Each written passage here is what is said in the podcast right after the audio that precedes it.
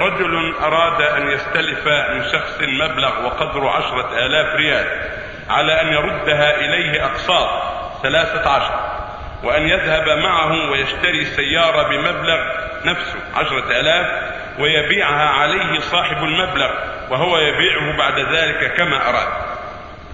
هذا في التفصيل. أما كونه يأخذ عشرة آلاف ويجعلها ثلاثة عشر ألف أقساط سلفة هذا عين الربا ولو كان من غير البنك. هذا عين الربا سواء البنك سواء الربا من البنك أو من صعود أو من غيره. هذا عين الربا. أما شراء السيارة هذا بحث آخر. يشتري سيارة هذا للتفصيل إذا باعه سيارة عند التجار ما قبضها هذا ما يجوز. بيع ما ليس عنده. والرسول نهى يبيع انسان ما ليس عنده.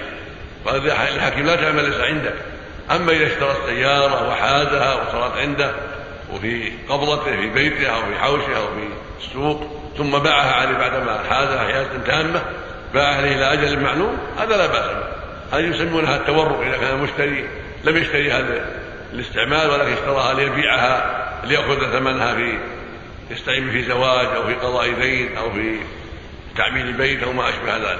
تسمى مسألة التورق يسميها العامة الوعدة وهي خلاف بين العلماء لكن الصحيح إنها جائزة.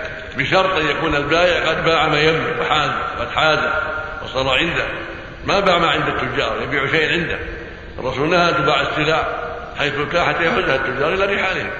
ولا تبيع ما ليس عنده. فالذي يعامل في هذه المسألة التورق يجب عليه ألا يبيع شيئا عند الناس. بل يكون قد ملكه اشتراه وحازه وقبضه ثم يبيع بعد ذلك. ثم الذي يشتري لا يبيع في محله. الذي يقبضه أيضا إلى بيته أو إلى دكانه. وبعدين ينظر في بيعه. لا يبيع عند الذي اشتراه منه. كل واحد